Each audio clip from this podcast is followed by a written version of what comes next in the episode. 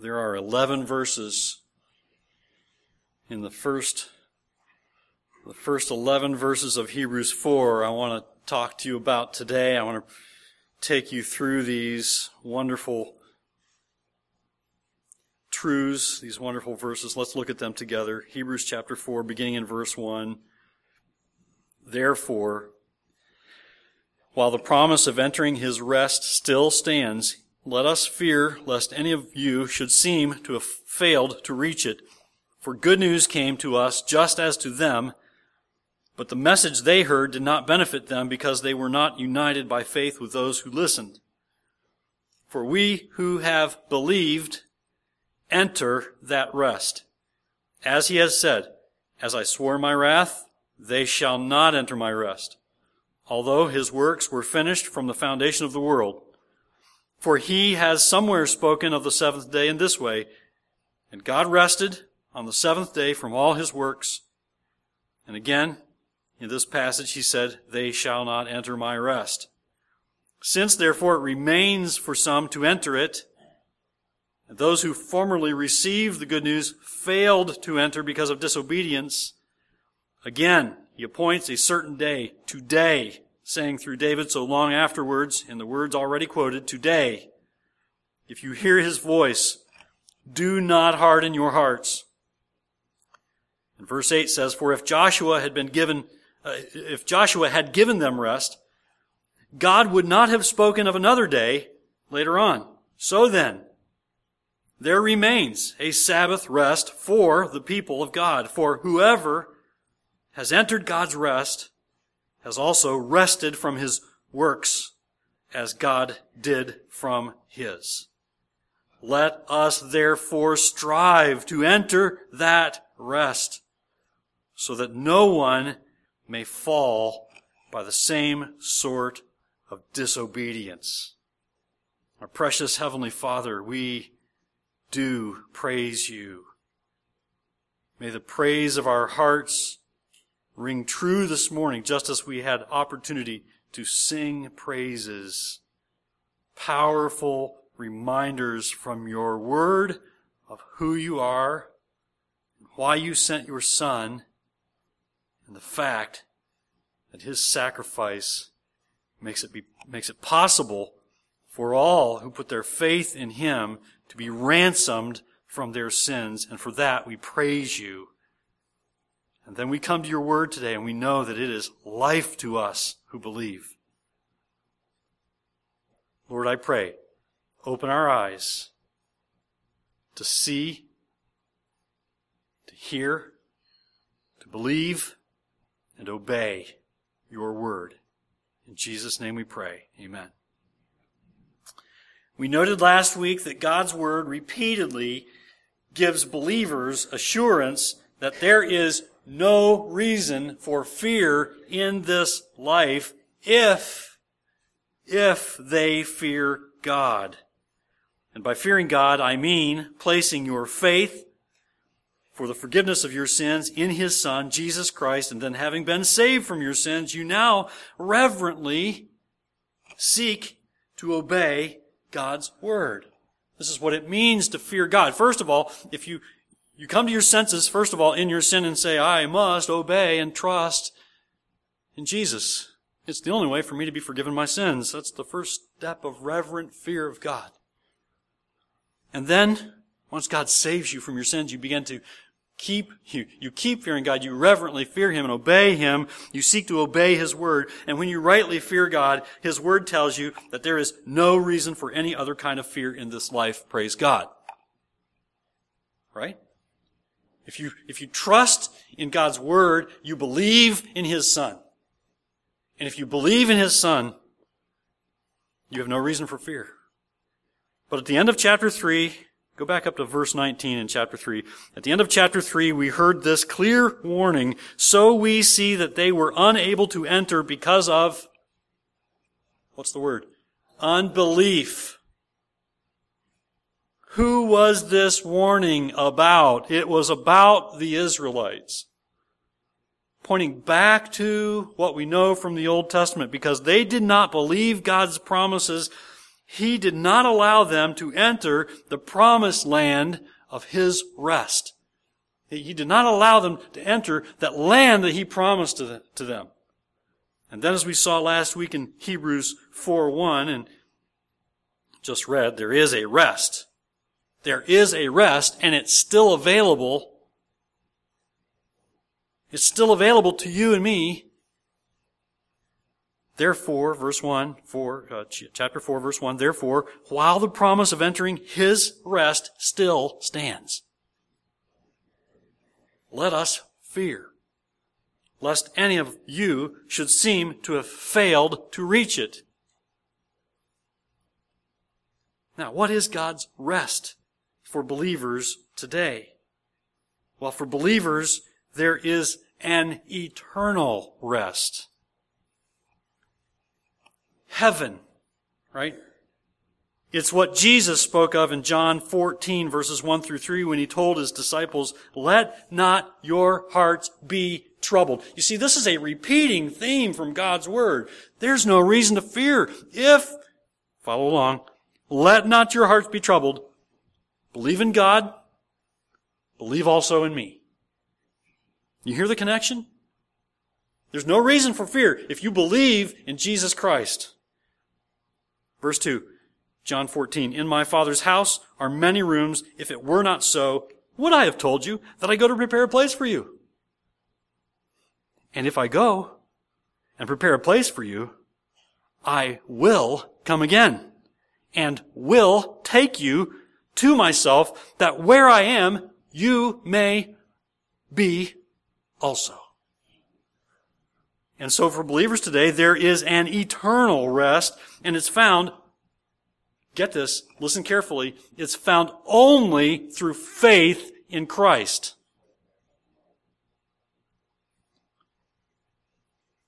You heard, you heard in this passage that like God, rested, we need to rest. Like God ceased from His works at the end of creation, and I believe that to be a literal seven day creation time period, literal 24 hour days, okay? At the, at the end of those days of creation, God rested. And the, and the passage we just read here in those first 11 verses of Hebrews 4 are saying, and now we rest. We need to cease from our works. And that's why I emphasize the importance of this thought for believers today, there is an eternal rest found only through faith in Jesus Christ. Do not think that you can perform some kind of works to earn salvation. You cannot. And this has always been true. This has always been true. God gives His grace. God shows His mercy and He gives forgiveness of sins on the account of of His goodness because He is a good and gracious and loving God, and He gives it to those who believe in Him, who trust Him, who have faith in Him, and not for anything that they have done. No works, no, no, nothing. And when you come to the New Testament, you see, you see, sometimes we, we think, well, there's baptism and there's salvation, and sometimes people say, well, I've got to be baptized to be saved, and I say, no, that's not what God's Word says. God's Word says, get baptized pass through the waters of baptism. God's word says, if you believe in the Lord Jesus Christ, you are saved. And because you're saved, you should pass through the waters of baptism. That's why I challenged you last Sunday at, at our communion that if you're willing to take the Lord's Supper, you should also be willing to pass through the waters of baptism, right? But please hear me. I'm not saying you need to pass through the waters of baptism to be saved. You pass through the waters of baptism because you are saved. Because Jesus saved you and you want the world to know. the witnesses who come to, to observe you being baptized witness to the fact that you say, I'm a believer and I want to pass through the waters of baptism to, to make it clear because of what's changed. I have a new life, a new heart through faith in Jesus Christ and nothing else.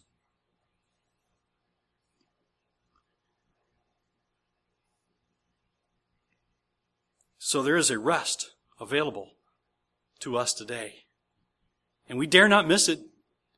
We ought to be so concerned that we not miss this eternal rest available to all who put their faith in Christ, so that we do, as we heard back in chapter 3, you still there? Uh, look at chapter 3 again, verses 12 and 13, where it says, Take care, brothers, lest there be in any of you an evil, unbelieving heart, leading you to fall away from the living God. But I, uh, but exhort one another, verse 13, but exhort one another every day, as long as it is called today, that none of you may be hardened by the deceitfulness of sin. And so I'm saying that we ought to be so concerned that we not miss this eternal rest available to all who put their faith in Christ, so much so that we do everything in our power to keep encouraging each other. Keep encouraging each other. So, so we ought to be so concerned for one another that we are always challenging and encouraging one another to put and keep our faith in Christ. This is one of the reasons we have more than more than simply a morning worship service on Sundays. Maybe you wonder, why in the world does the church have all these meetings? It's one of the reasons. This is one of the reasons because of what we see there in chapter 3. Exhort and encourage one another. Lest you, chapter 3 verse 1, lest you drift, right? So that's one of the reasons we have more than one service. We have a regular need. If you're God's child, if you've trusted in Jesus Christ, you have a regular, ongoing, constant need to be challenged in your faith, to keep believing and keep obeying and encouraged in your faith, to have faith in God, to believe and obey God's Word. So we have Sunday school. We have a Sunday school hour. Some of you came for that this morning where we study the Word together. We have a Sunday evening service where we gather once again to encourage one another in the faith, to be challenged with the Word of God, to keep believing and obeying God's Word, right? We have a midweek time, Wednesday evenings, where we once again come back together. It's a little bit different, but it's much the same in that we come back to the scriptures, we challenge each other to keep believing and obeying and trusting God, right? Believing and obeying His Word, trusting in Him. And then we put it into practice because then we share prayer requests and we pray. Because what is prayer if it's not faith? If you're not praying to a God you know lives and, and, and cares for you and answers, hears and answers your prayers, so we practice what we preach on Wednesday nights when we go to God in prayer saying, here, here, we, here we are, Lord, with these challenges, with these problems, with these issues, with these concerns, with people's lives, with people who need Christ. We're going to bring them before you again and again and again and again, asking for your help, God, because we trust you and we know you're mighty and powerful and you answer prayer. And then once a month, the ladies get together as they did this past Tuesday for a time of encouragement and challenge from God's Word and to share prayer requests with each other. Again, challenging and encouraging to keep believing and obeying God's Word. And then once a month, the men gather together for a time of fellowship and challenge, not to mention breakfast, from God's Word. But the point is, why do we do that? It's to keep challenging and encouraging to believe and obey God's Word. To have faith in God. These really are all times of exhorting one another every day, as long as you still have another day to live and breathe, that none of us may be hardened by the deceitfulness of sin. And you may not think you need all that encouraging. And you may not need to be here every time we meet. But let me challenge you, you may need it more than you think you do. So again, verse 1, chapter 4 says, Therefore, while the promise of entering his rest still stands, let us fear lest any of you should seem to have failed to reach it. You see, if your faith is in Jesus Christ, if you've turned to God and repented of your sins and believed in His Son, Jesus Christ, for the forgiveness of your sins, trusted in Him for the eternal salvation of your soul, you have no reason for fear. But if you are an unbeliever, if you are taking what I share with you from God's Word and you say it's hard to swallow, I'm not sure I believe it, you have every reason for fear. God wants you to fear. Why? Because He loves you. Because there is rest available to you through faith in Christ. And you should be very concerned that you would miss entering that rest. And you will fail to enter that rest of God's forgiveness and salvation if you are like the people of Israel, whom God did not allow to enter the promised land, rest. The promised land that was given to them. A wonderful place for them to live where God promised, I'm going to take care of you and provide for you, a place of rest.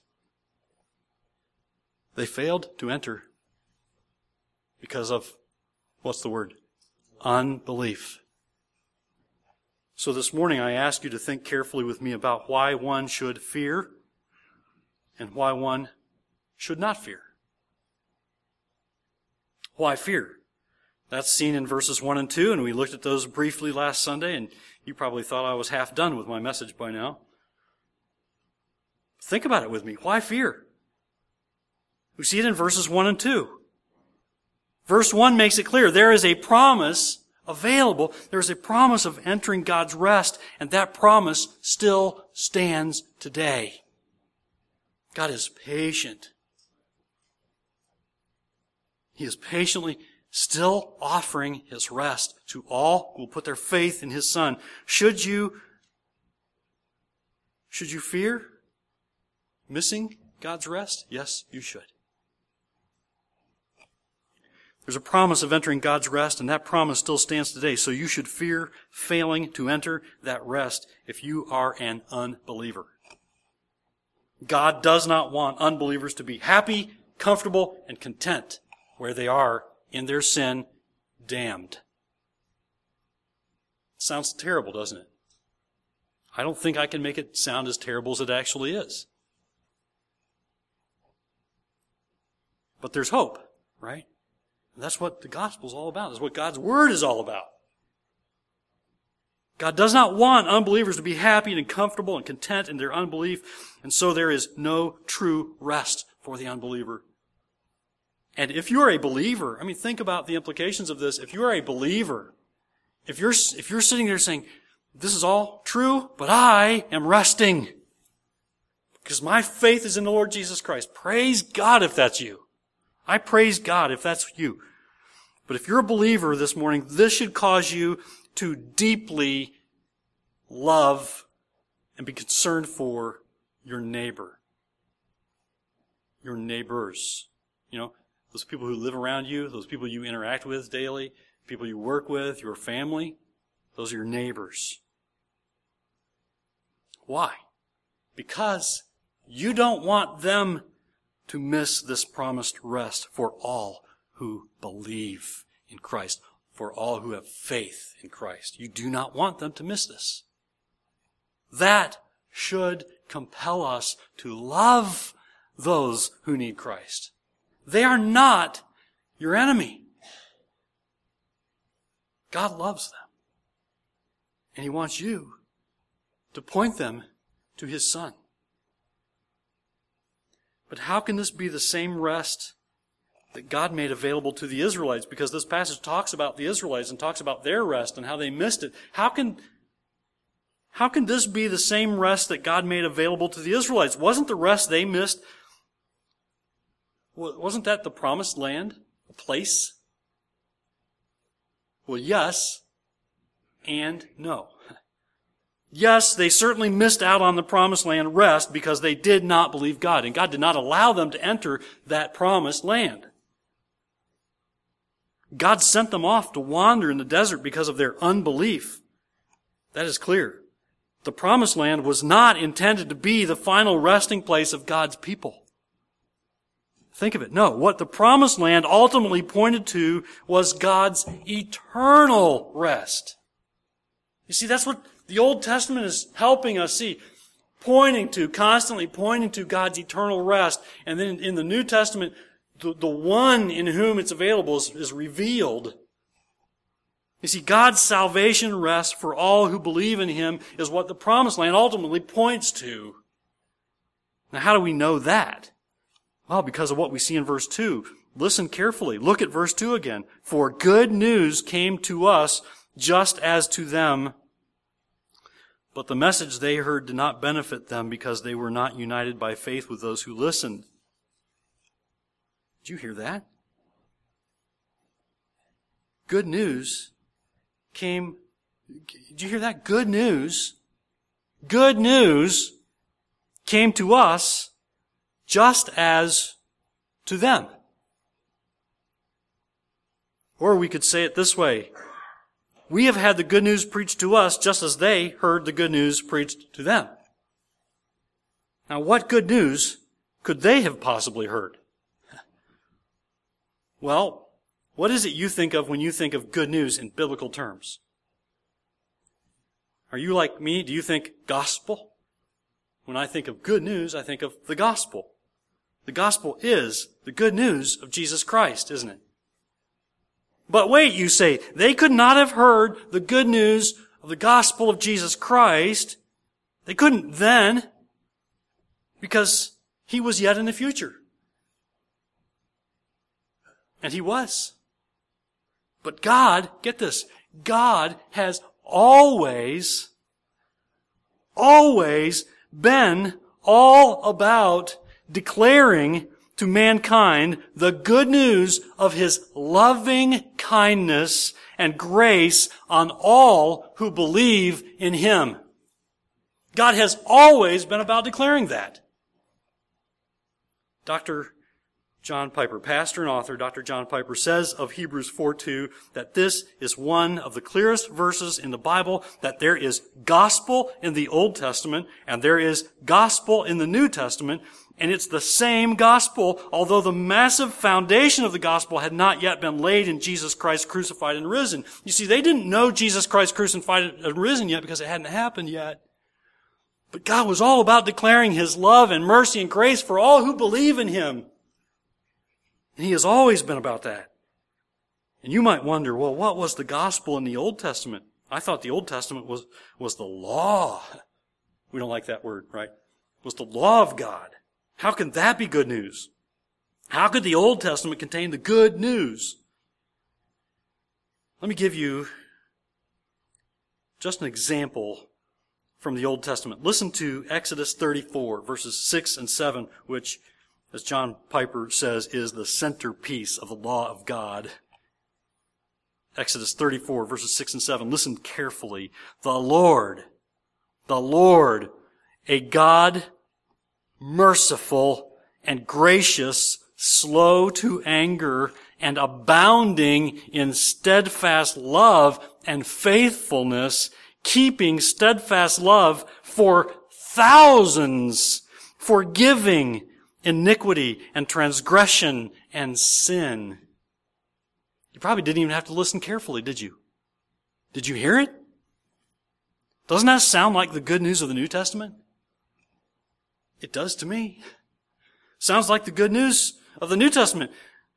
The Lord, the Lord, a God merciful and gracious, slow to anger and abounding in steadfast love and faithfulness, keeping steadfast love for thousands, forgiving iniquity, transgression, and sin. So we hear it there in the Old Testament that at the center of God's law is forgiveness of sins. Praise God. And that's gospel. That's good news. And the people of Israel had heard it. They had heard it. They knew it. But you can know something and not believe it. I mean, you can have an intellectual knowledge about something. You can be aware of something and not believe it. But that's not all that they had heard. They also had heard the promise of God's rest.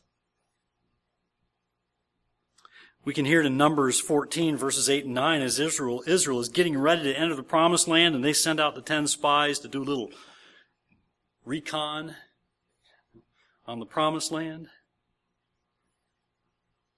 And eight of these spies come back disheartened and defeated and faithless. Faithless, saying, that the people there, there are giants. They'll slaughter us. They're huge. We'll never survive there. But two of the spies, two of the spies have faith in God, Joshua and Caleb, and they say otherwise.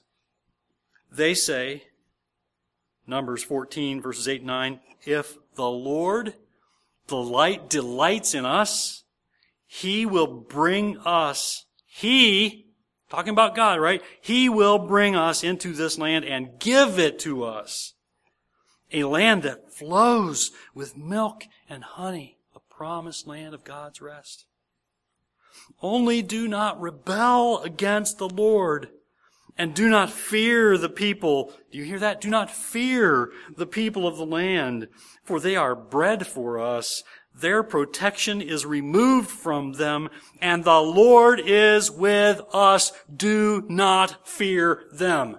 Do you hear that there, that there's no reason for fear if you believe God? If you trust in God, no reason for fear. Again, we hear it here, don't we? Joshua and Caleb had faith and they believed God. And they came back and said, Don't listen to those eight. They came back, they had faith and believed God and knew that faith in God meant no fear of man. Do not fear those giants. They're like bread to us. They'll crumble in our hands. Why? Because God is with us. And with that knowledge, they did not fear. And so we see that they were, says Hebrews 3.19, so we see that they were unable to enter because of unbelief, because they sided with the eight instead of the two. God's gospel, God's good news did them no good because they did not believe it. And this is what we hear God saying to the people back in Numbers 14, and this is tragic. Verse 29, Your dead bodies shall fall in this wilderness, and of all your number listed in the census from 20 years old and upward, who have grumbled against me, not one shall come into the land where I swore that I would make you dwell except Caleb and Joshua, the two spies who believed. But your little ones who, who you said would become a prey, I will bring in, and they shall know the land that you have rejected. How did they reject it? Unbelief. But as for you, your dead bodies shall fall in this wilderness, and your children shall be shepherds in the wilderness forty years and shall suffer for your faithlessness until the last of your dead bodies lies in the wilderness. And that, that is a vivid illustration of all who fail to enter God's rest. Who live now in this world if they do not believe in the Lord Jesus Christ.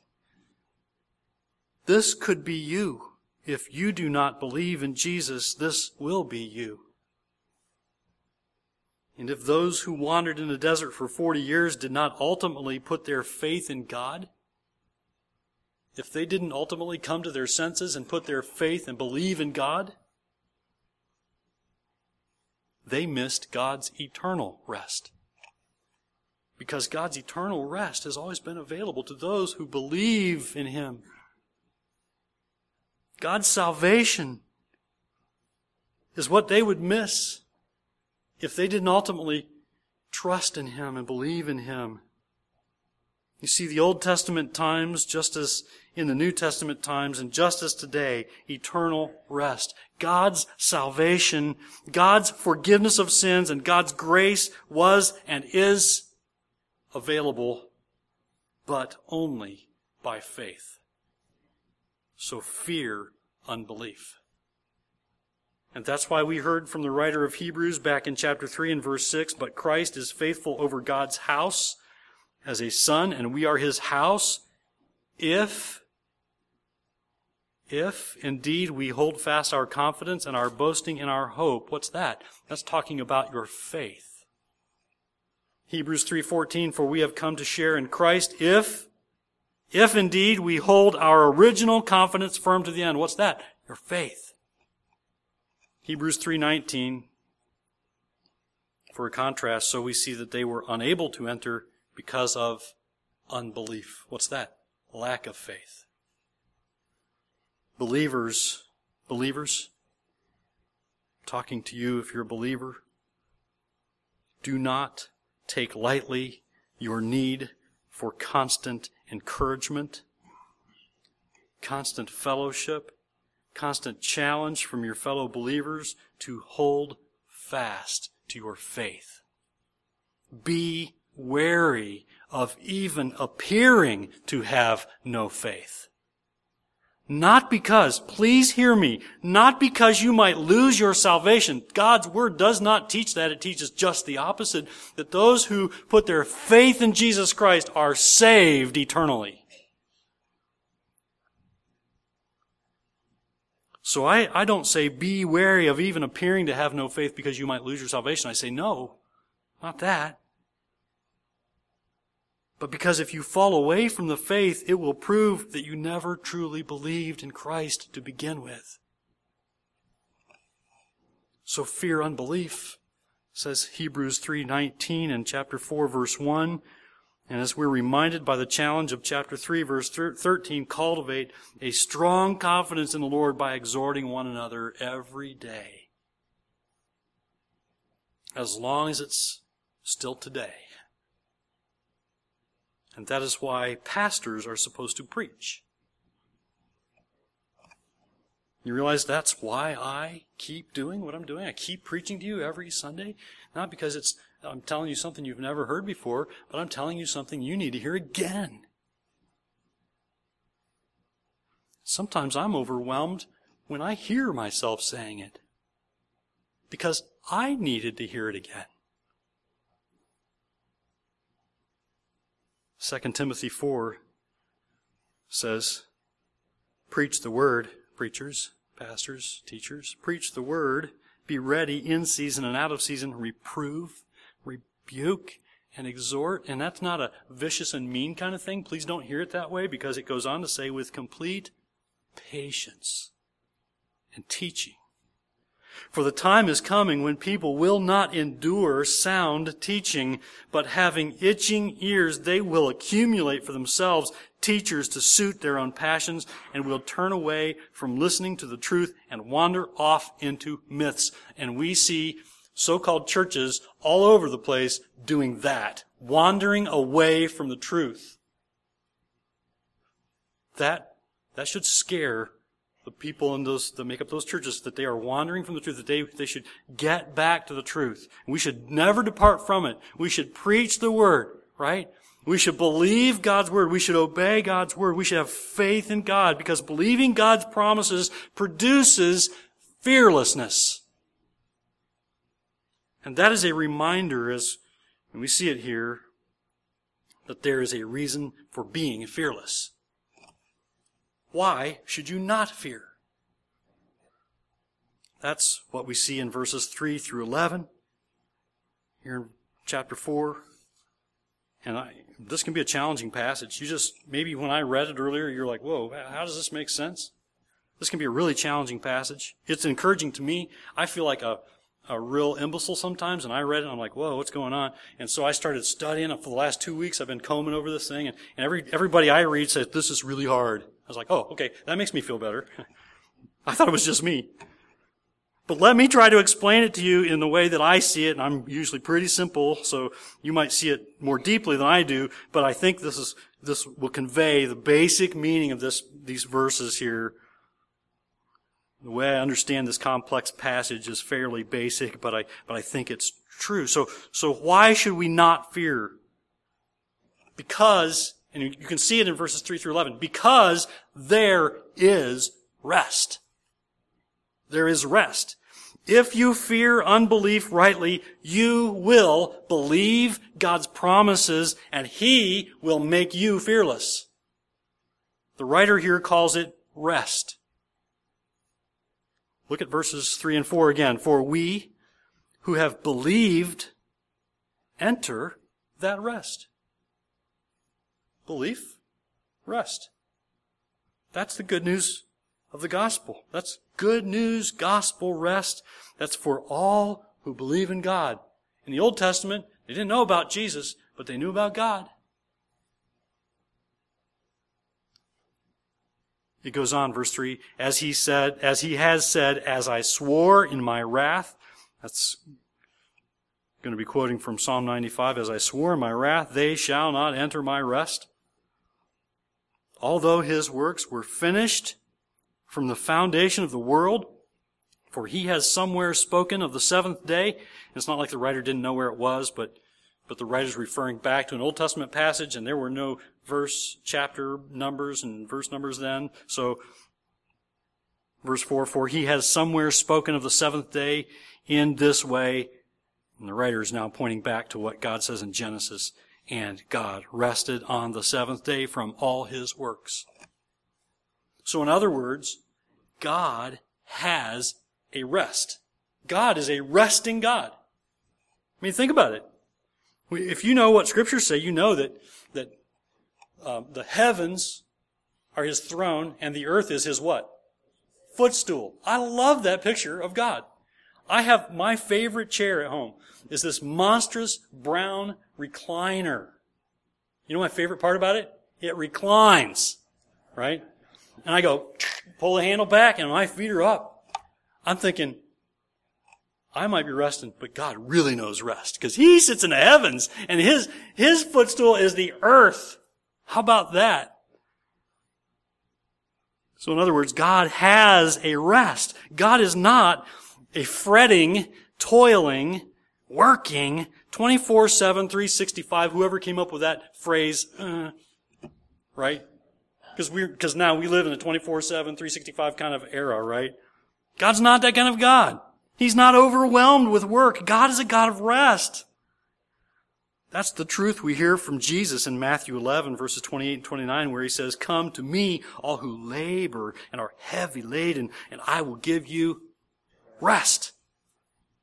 Take my yoke upon you and learn from me, for I am gentle and lowly in heart, and you will find rest for your souls. And the writer of Hebrews is pointing to God's rest.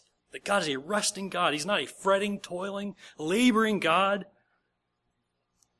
And God's rest is available to all who will believe in His Son. Just like God rested after creation, rested on the seventh day, He makes a rest available to all who believe in Him.